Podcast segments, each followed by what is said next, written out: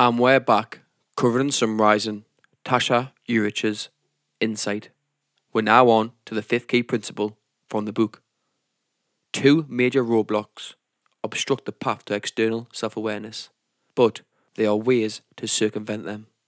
If you want to know how other people think of you and gain external self awareness, you might think it's as easy as asking a friend or family directly, but that's where the trouble begins.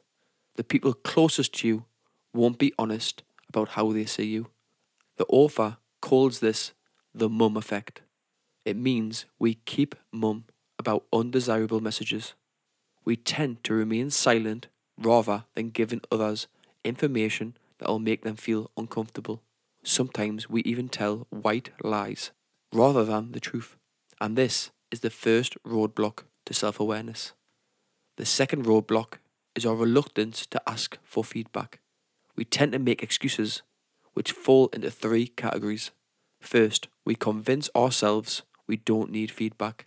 That's plain, easy, incorrect.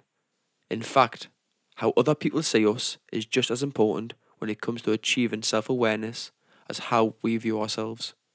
The second excuse we make is that we shouldn't ask for feedback because surely it's a sign of weakness. But just think if somebody asked you for feedback, would you say it is a sign of incompetence in that person? Or would you respect their efforts to better themselves?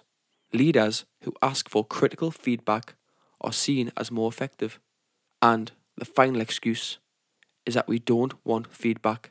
We're afraid of feeling hurt by others' comments, and for that, we need to have courage.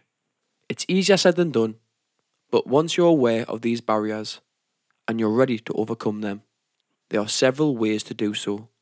One way is to ask for 360 degree feedback. As the name suggests, that means feedback from all angles. In business, this would involve asking everyone, from colleagues, managers to clients and board members, to fill out a feedback form.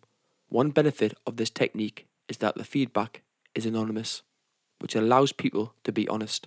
On the flip side, people who are jealous or resentful may take it as an opportunity to let off steam. To get around this, ask only those who you trust to be fair and truthful.